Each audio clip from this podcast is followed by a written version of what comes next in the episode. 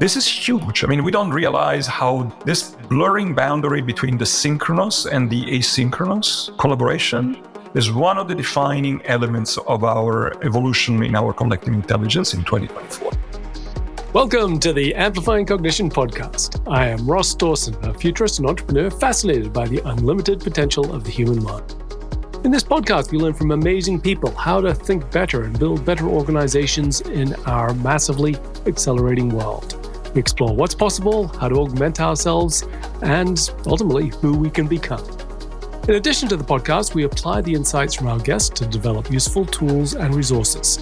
These include the Thought Weaver app for better thinking with AI, the Humans Plus AI community with a wonderful group of explorers and extensive learning resources, my AI-enhanced thinking and decision-making cohort course, corporate programs, and a lot more.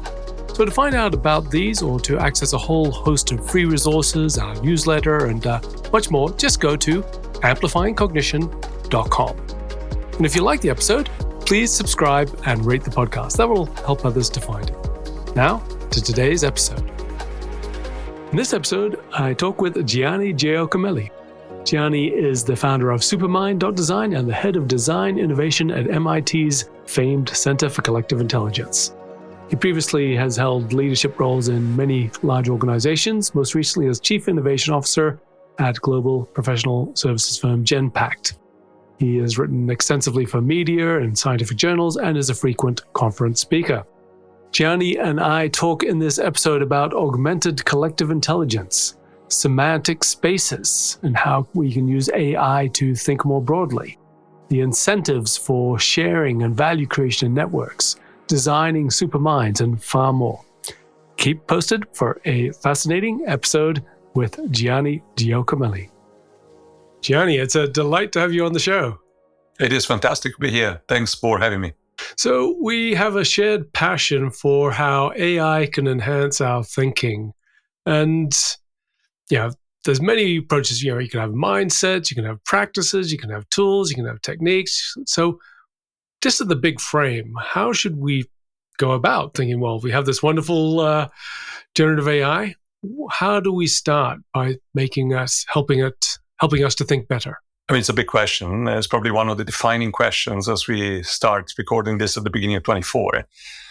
I'm going to provide one view, which may be one of the many views, but mine is a little bit indebted to the work that I've done over the years with Tom Malone at MIT at the Center for Collective Intelligence. And it's the view of augmentation of collective intelligence. Augmentation meaning not considering humans just as a crowdsourcing exercise or machines as a set of technologies, but really the design, the organizational design of the combination and the synergy between the two. And that sounds obvious to a bunch of people being exposed to many tools in the recent past, etc. But when you start peeling the onion and looking into how you really make it happen, both at an individual level, but even more importantly, at an organizational level, when you do processes that string together people, that is actually a lot less obvious. And I think the first answer to your question is we should actually try to step away and try to look at the forest instead of just looking at the tree. And I think we got in, obviously, 2023, everybody got engrossed with artificial intelligence, which in itself, the generative AI kind, is an exercise in collective intelligence. I mean, those machines were trained on us, right? They were trained on the things that the humans have been accumulating for years. But if you look at them in isolation, I think we don't get to where we want to get to. Yeah? And obviously, a bunch of people talk about artificial general intelligence, AGI. I really like to talk about ACI, which is augmented collective intelligence, which is a state in which we will design practices, processes, tools that enable that synergy between large groups of humans and large groups of machines.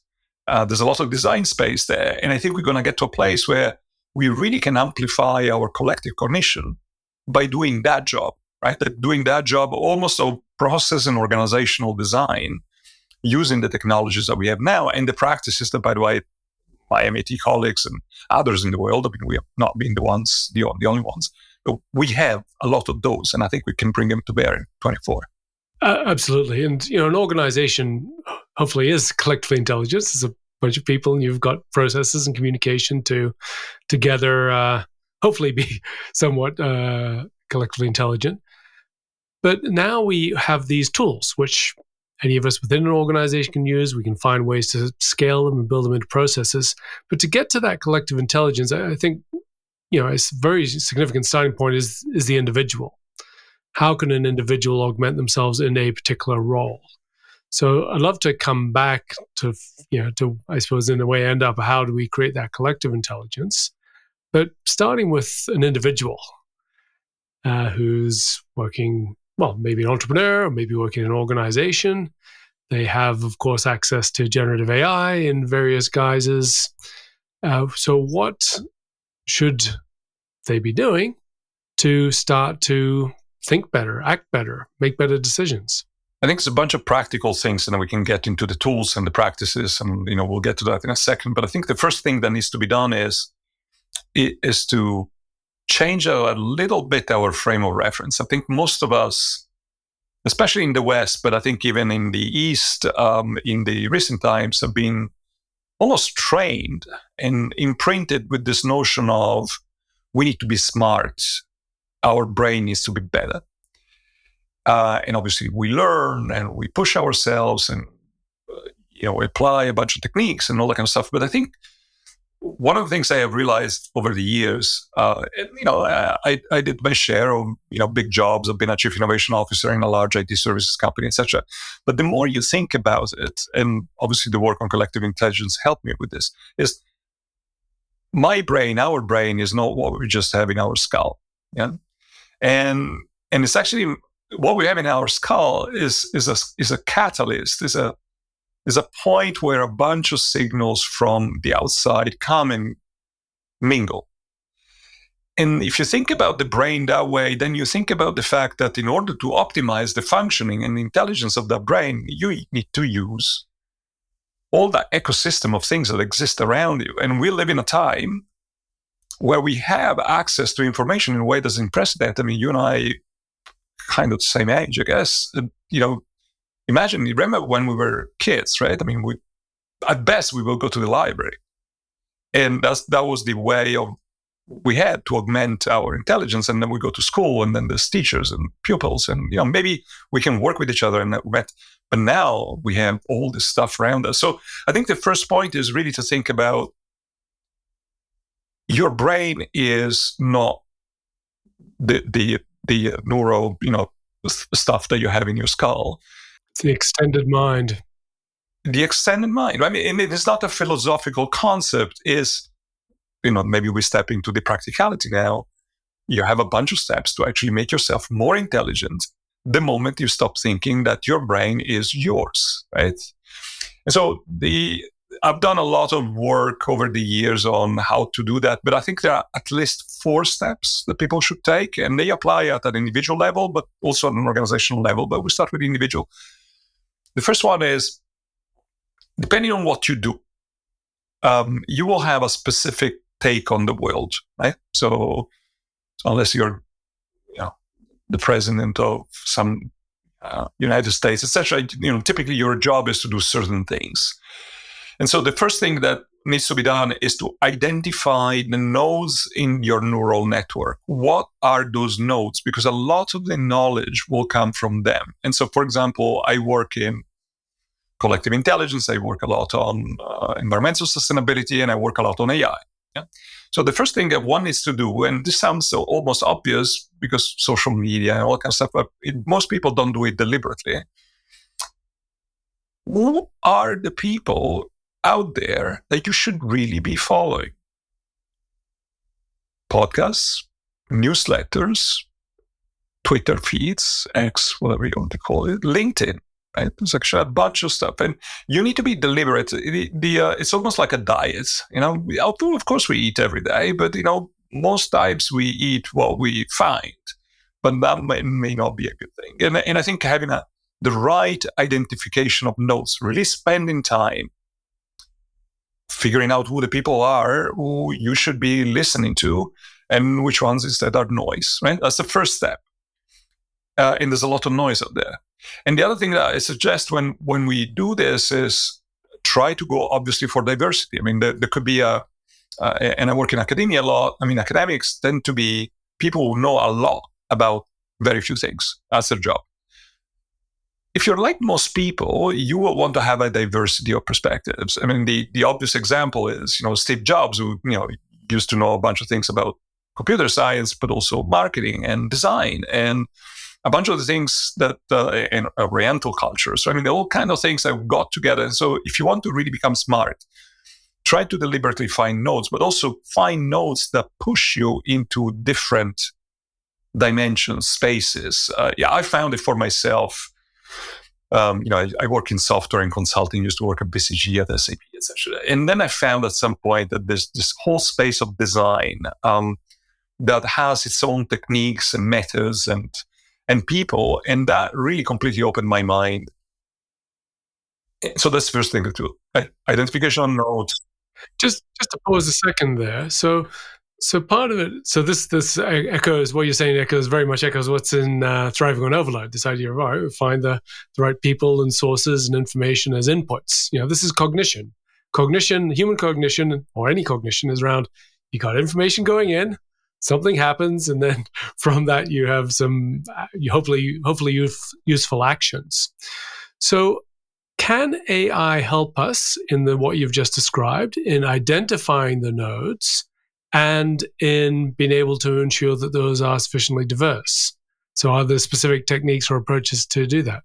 Yeah. So first of all, the short answer is a resounding yes. And we haven't seen anything yet, right? So what we can do today, you can ask machines, including, a lot of AI has already been embedded in our search mechanisms for some time, right? If you search properly, if you know how to search properly, I know that you had Marshall Kirkpatrick, for example, on your pod a while back. Yes. You can actually find through simple algorithms people on Twitter, etc. You can really search. These days you can even go to Perplexity.ai or ChatGPT-4 and you can have a conversation with ChatGPT. Let's take an example, right? Say, hey, I'm interested in the development of artificial intelligence, and I want to follow people who have a good and interesting point of view on how artificial intelligence augments human resources, right? You can have a conversation with Perplexity.ai, which by now has a copilot function as well, or ChatGPT, and ask, who are the people out there? And it will know some of those people. And then you go into LinkedIn and you start looking at, what they have tagged, etc. So it's actually important that the machine helps you first break up the semantic space, break it into its subcomponents. Very often, this is one of the techniques in design. It is so awesome. We think of a problem with our bounded cognition. But when you start peeling out the layers of the problem, you actually find that the problem has individual subcomponents, right? So for example, when you say AI for human resources, what does that mean? Well, it doesn't just mean the thing for payroll. It might be engagement, customer, employee engagement. It might be skill taxonomies. It might be collaboration tools. And with the machine, you can actually break up the space. And then in those subspaces, you go and find the people, and that's already the first thing that the AI should do. So, and I just want to dig in a little bit into that. So, you've talked about this, mapping semantic spaces. And I think that's a really fundamental thing in cognition. All right, you think what are you thinking about? All right, so let's map that out. Let's find the elements to that. So, as you said, that's relevant in finding the people in the space. It's relevant in many other aspects of cognition. So. Can we just dig a little bit deeper into saying, all right, there's many approaches, but what are one or two approaches which people can just take to be able to start to map a semantic space? So I think this falls under the umbrella of falling in love with the problem before falling in love with the solution, which is a very simple, fundamental concept in design. And most of us don't do it, right? We don't do it individually. We don't do it in groups. We like to run to... we've been trained like that, right? Teachers would look at us like, how long do you take in defining a problem? Actually, you need to define a problem. So how do you do that with, first of all, you can have a conversation with machines. I think we we kind of forget because we haven't been trained in an apprentice disciple model. I mean, I was born in Florence, Italy, right? I mean, I sometimes go back and you actually bump into the places where Leonardo was trained, right? And the guy went into the shop and then he talked to people and you had Leonardo's master would engage in a conversation with Leonardo and saying, what is light? I mean, Leonardo was one of the guys who actually figured out how to depict light in a very different way. And that's the reason why you had the Mona Lisa. I mean, if you look at the Mona Lisa, it's awesome because the light is used in a different way. But in those periods, in that time, it wasn't normal, right? And so what you do, you don't say, oh, art is art. I mean, I have all these things. I mean, you go around in Florence, you can see it, you do some more. And you can say, no, let's decompose it. What is art? Obviously, there's shapes, there's motion that is reflected, there's the colors and the techniques, and there's the light, right? At some point, that conversation must have happened between Leonardo and his master or the other disciples.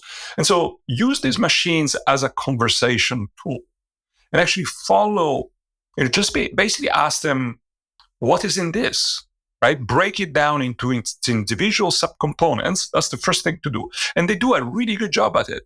And one of the things about generative AI is that it knows the semantic space, the latent semantic space into whatever you talk about. And we don't, as humans, we kind of into it, but they do a really good job at doing it. And if you push them and say, well, this is not good enough, they'll do, and then you explode. And so I think that's the first thing to do.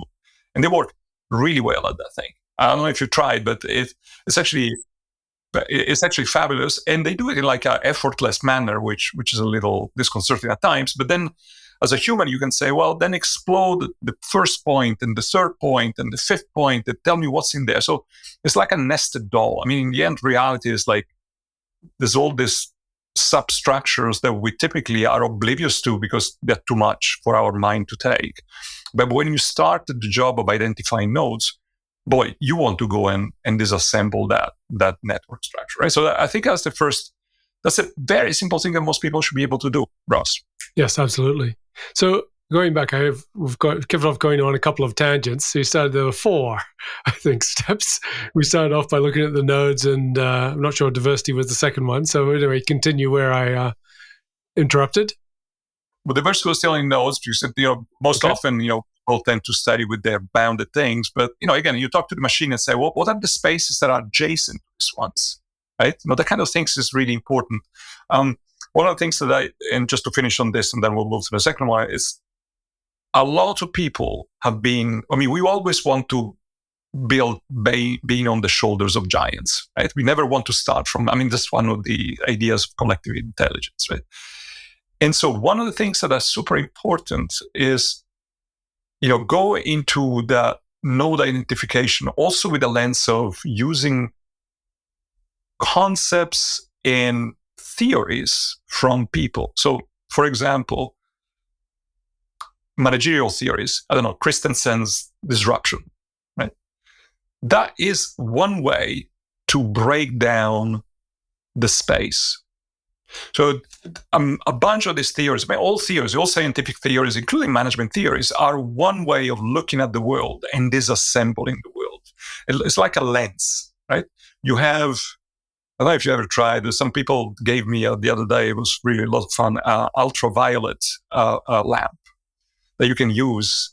When you look at the world through an ultraviolet lamp, you actually see all sorts of different things. And managerial theories are like that lamp. I mean, you ask that very question, AI, HR, through the lens of disruption theory, it will give you, you can actually have that conversation with the machine. It will give you a bunch of perspectives that you don't think you had, right? So I think it's a really important, because especially generative AI, they will do a good job at the semantic space, but they still don't do a fantastic job at the symbolic space. They have some representation of the world, but not the entire one. But if you start pushing it and say, well, look at it through the perspective of, Blue Ocean Theory, it will actually disassemble the space. And then you can go and find people and nodes and all that kind of stuff. So let's finish that for a second. And that creates diversity. I think that's a pretty important. So potentially an individual may, depending on their role, may choose a set of different models or frames or lenses which can be most relevant to their work. Precisely. I mean, models that you're familiar with, there's many of them. I mean, you just go and actually you can ask the machine, what are the models? It's interesting, the machines are optimized to optimize for their computing. And so they will give you simple answers. But if you ask them, what are the models that I could apply to this thing? They will tell you, right? It's there's 15 things. And then you say, okay, well, start with the first one. Tell me how you then see the problem through that. And then you look at the people who are behind those things. Yeah.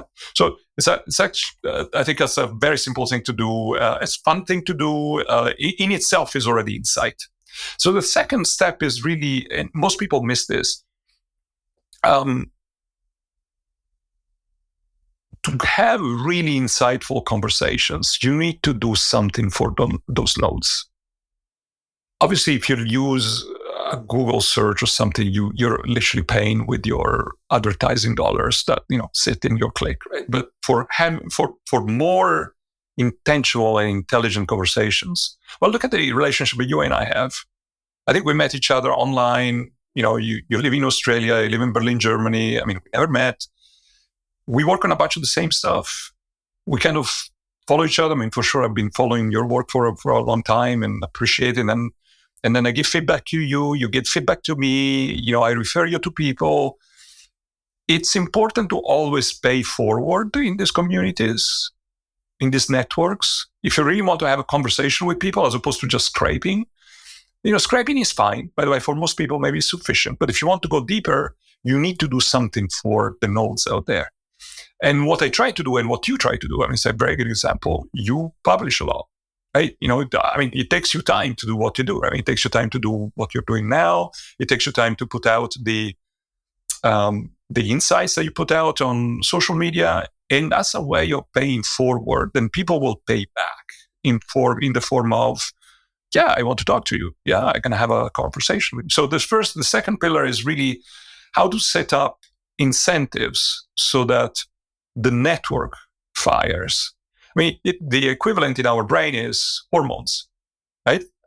Boy, your brain would be very happy to sleep all day, but it has some powerful things like, oxytocins and, adrenaline, etc. And boy, it fires when it sees those things.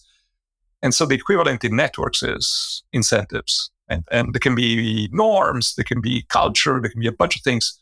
And at an individual level is do something for the next person or for a bunch of people.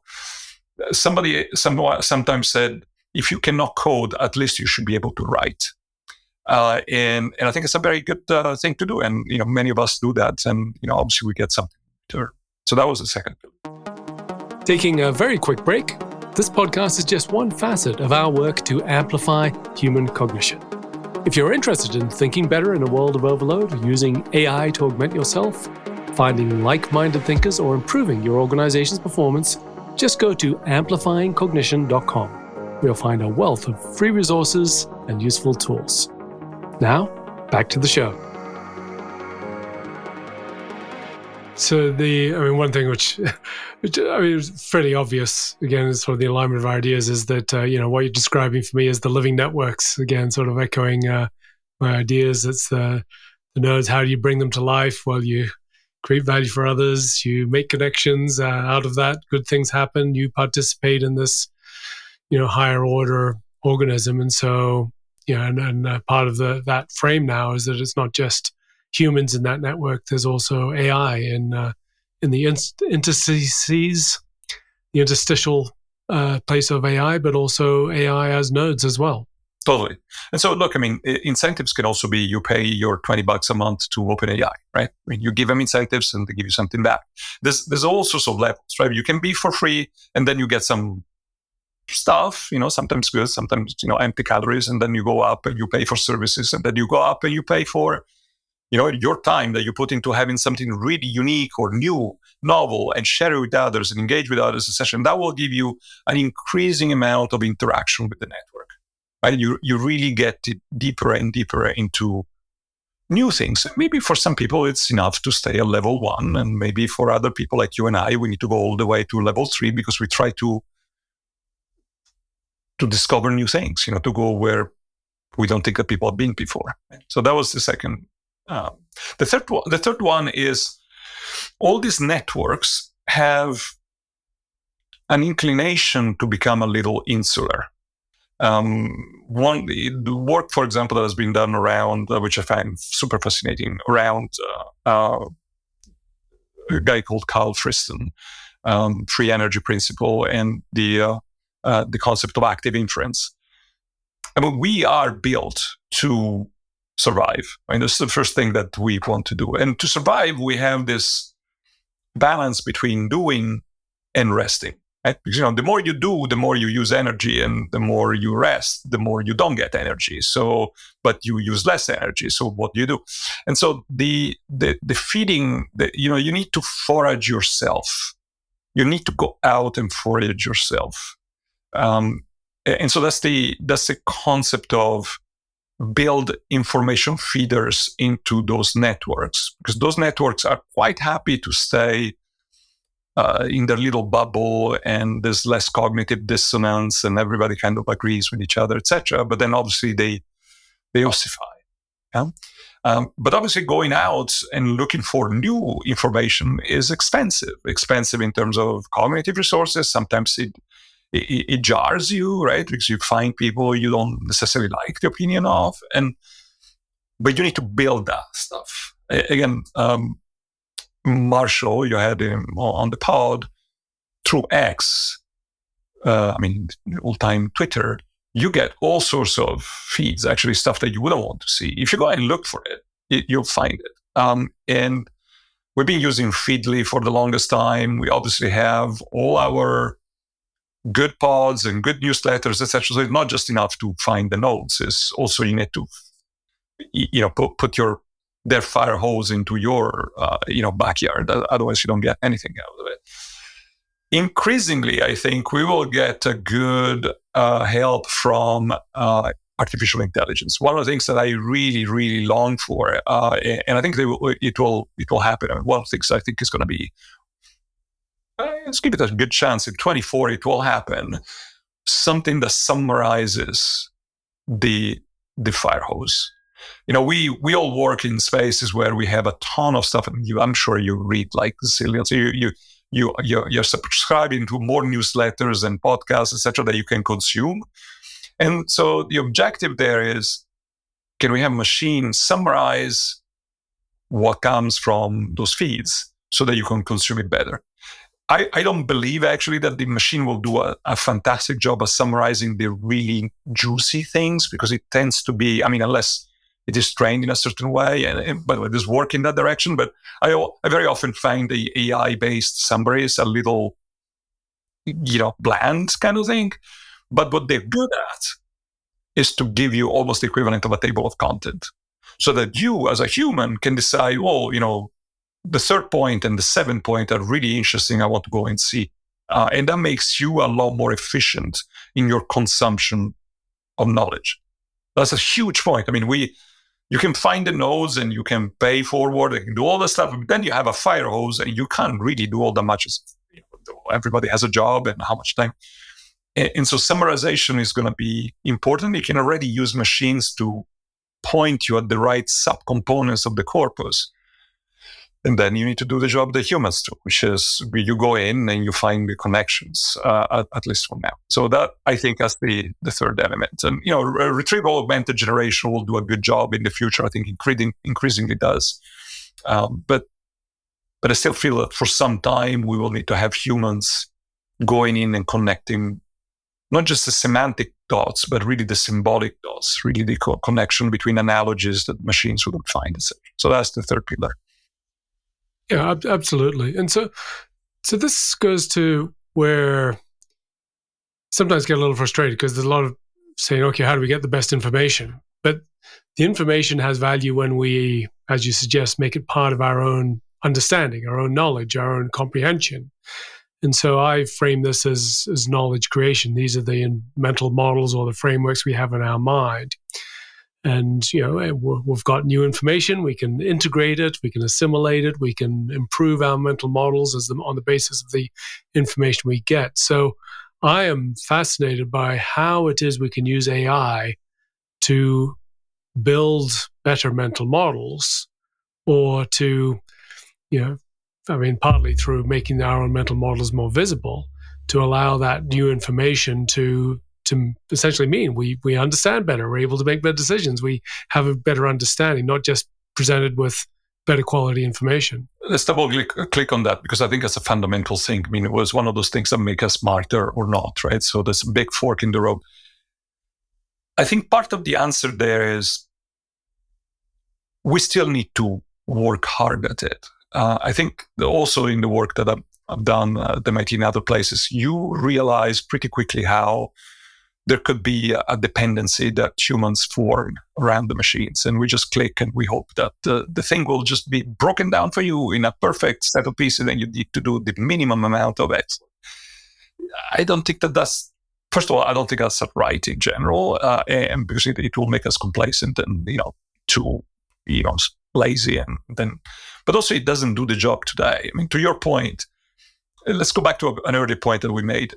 I can talk to a machine, and if I ask the machine, so GPT-4, to break down a space, I'll need to engage with the machine for the machine to break down the space, right? So for example, you said AI in human resources, just break it down and then tell me who's been writing about this. Tell me who I should follow, all that kind of things. You need to engage with the machine to get that done, right? And the second part is your decision as a human to decide which lenses you want to apply, right? So I don't know, you may be familiar with a concept that is called Ikigai, right? It's a Japanese concept about meaning of life and really interesting from as a career guidance standpoint.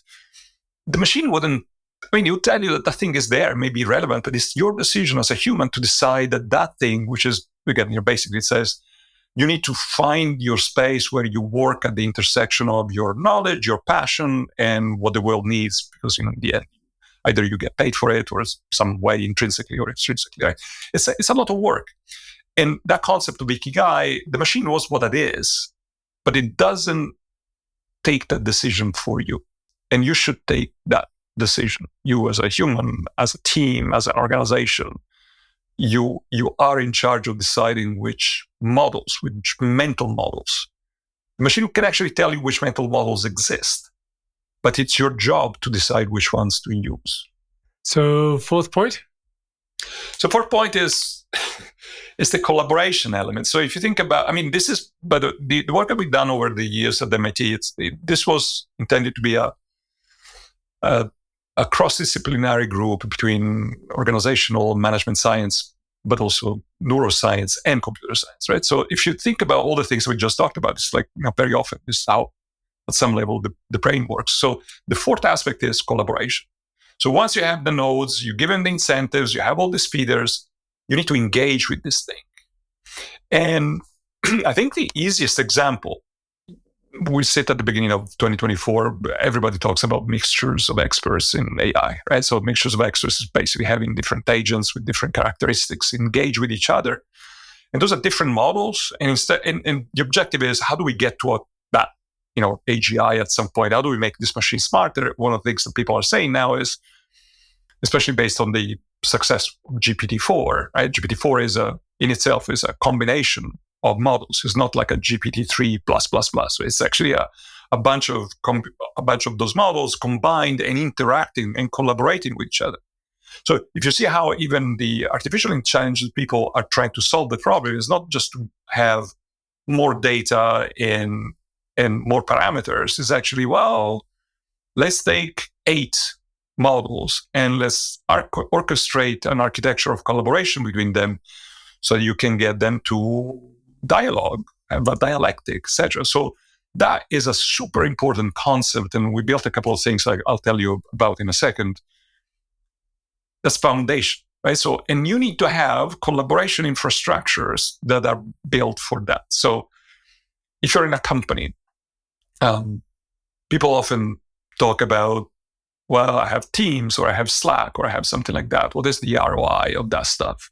Now, for a bunch of people is, I don't know, what is the ROI of a telephone, right? I was having conversations the other day with folks, what has been the ROI of cellular phones. And then there's a lot of studies that show that in Africa, without cellular phones, the agriculture will be much worse, and because the farmers now can connect, etc. But it's interesting in the West, or in developed economies, very often take that stuff for granted, and then it was the CIO will implement some collaboration technology. That isn't the right way to think about it. So first of all, is the tools, but also the change management related to the tools and getting people to adopt them, which also means, for example, that if you're an individual person, an individual professional in a company, suppose that you lead a team or you're the leader of an organization, you need to lead by example in terms of usage of those tools. Don't wait for your teams to use it. Get into I've seen it, and I've done it many times in my career, because obviously that was part of my job as an innovation officer, to create systems that then innovate by themselves, even when I'm sleeping, right? And the way you do it, you see sometimes business leaders, P&L owners, those kind of people, in theory, they're not the CIO. They say, well, give me the tools. But instead, what they would do, they would get into those channels and say, don't call me. I'm not going to answer the phone. Come here and write your question here. I'm going to give you an answer here. So one, everybody sees the answer and the question. And two, everybody knows that next time you have that kind of conversation, you don't keep it into a dark hole between you and me. And then once we're off the phone, nobody will ever know that we had that conversation.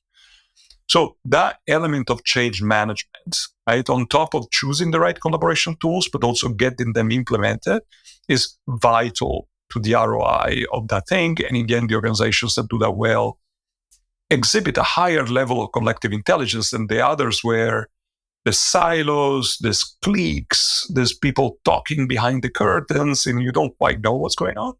So the fourth aspect is really this collaboration element. And again, AI, if it works as advertised, I think we'll get a lot out of that. Because AI increasingly already, it's one of the basic things.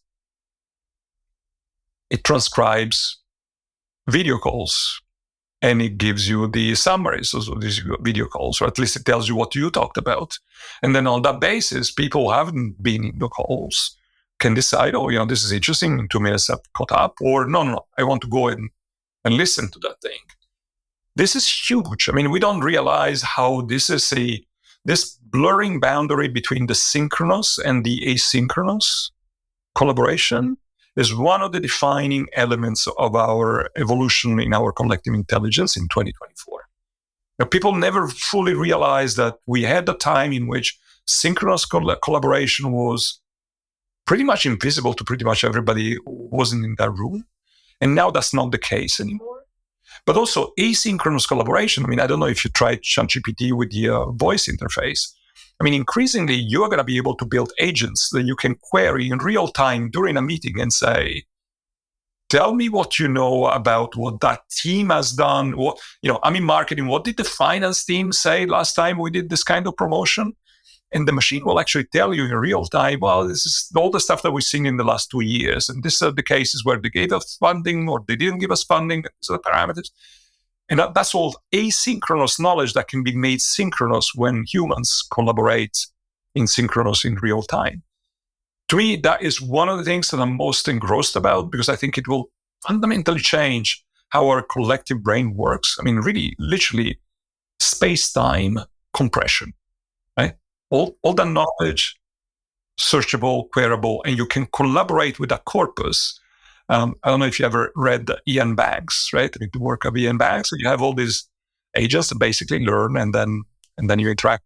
I love that that, as you point out, sort of the merging of the synchronous and asynchronous is changing absolutely transforming collective intelligence, certainly potential, and also organizations. And I think that's. If you're a leader, being able to design. So I was early COVID. I was around quite a few workshops with leaders of large organizations, and bringing to their attention the distinction between synchronous and asynchronous, which was not always evident to them. But yeah, as you say, now these start to merge. That changes the nature of what an organization can be. So I think we'll probably in due course have to do a follow-up episode, since we're only just beginning really to dig into this stuff. But just to come back to the beginning, collective intelligence and So, you know, we can think of multi-agent, as in this idea of human agents and AI agents and how those can come together, but also this nature of how AI can facilitate collective intelligence, be that in an organization or potentially be beyond organizational boundaries. So in a, I mean, I suppose just to wrap this up, I suppose, what are some of the most teasing, tantalizing aspects today of where we can go with this? It's a really good question, because there's a lot that will happen that we don't know of already. So one of the things I would say, just stay tuned to what's happening, because you and I don't, you know, there's wild cards, right? I mean, Apple is coming up with their, you know, goggle type stuff. You know, what is that going to do? You know, that's multimodal. That also is a, you know, collapsing of space, for example, right? You have all these layers, and now you can.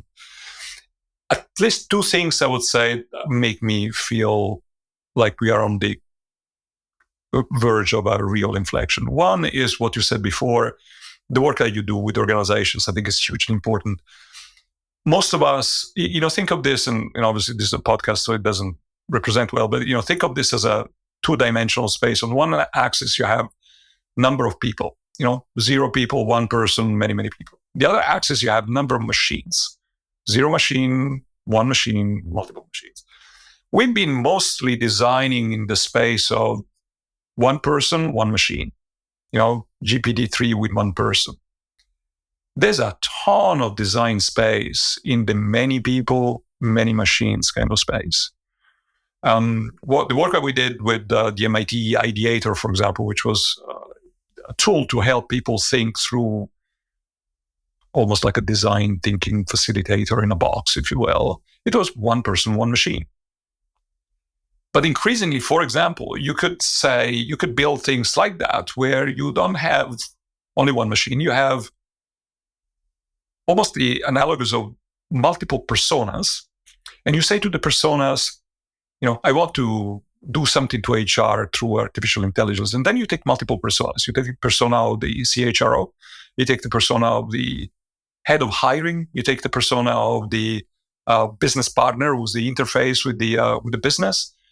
You take the persona of the entry-level employee, or take the persona of, you know, the senior employee, and you make all those personas participants in a virtual workshop.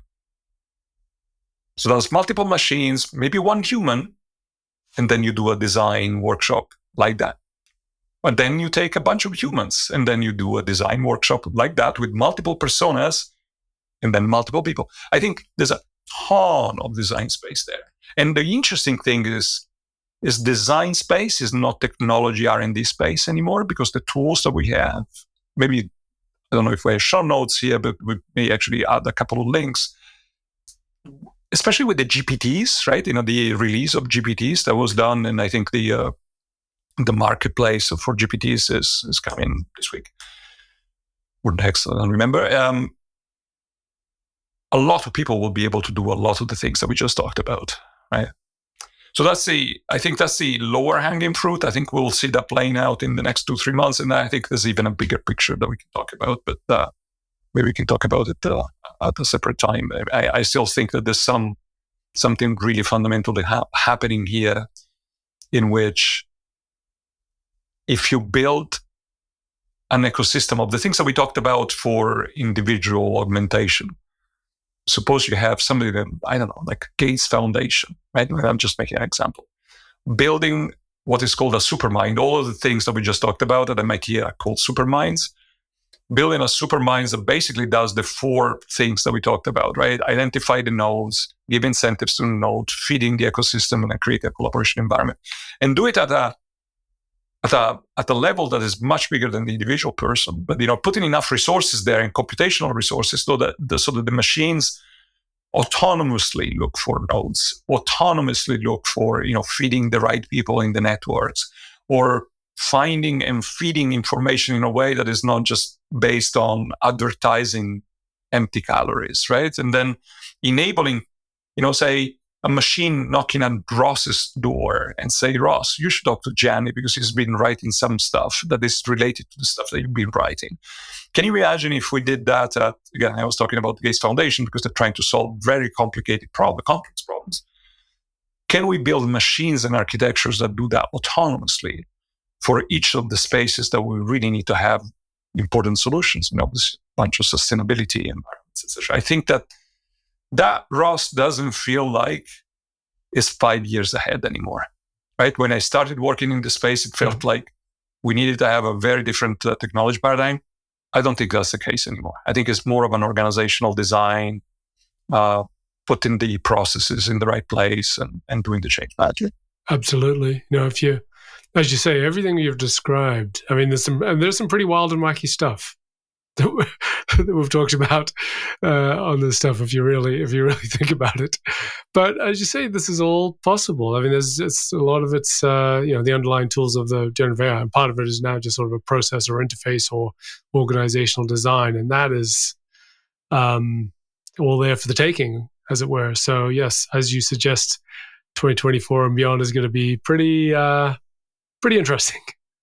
So, Gianni, where can people go to find more about your work? Super easy. Supermind.design is where I try to work out in the open.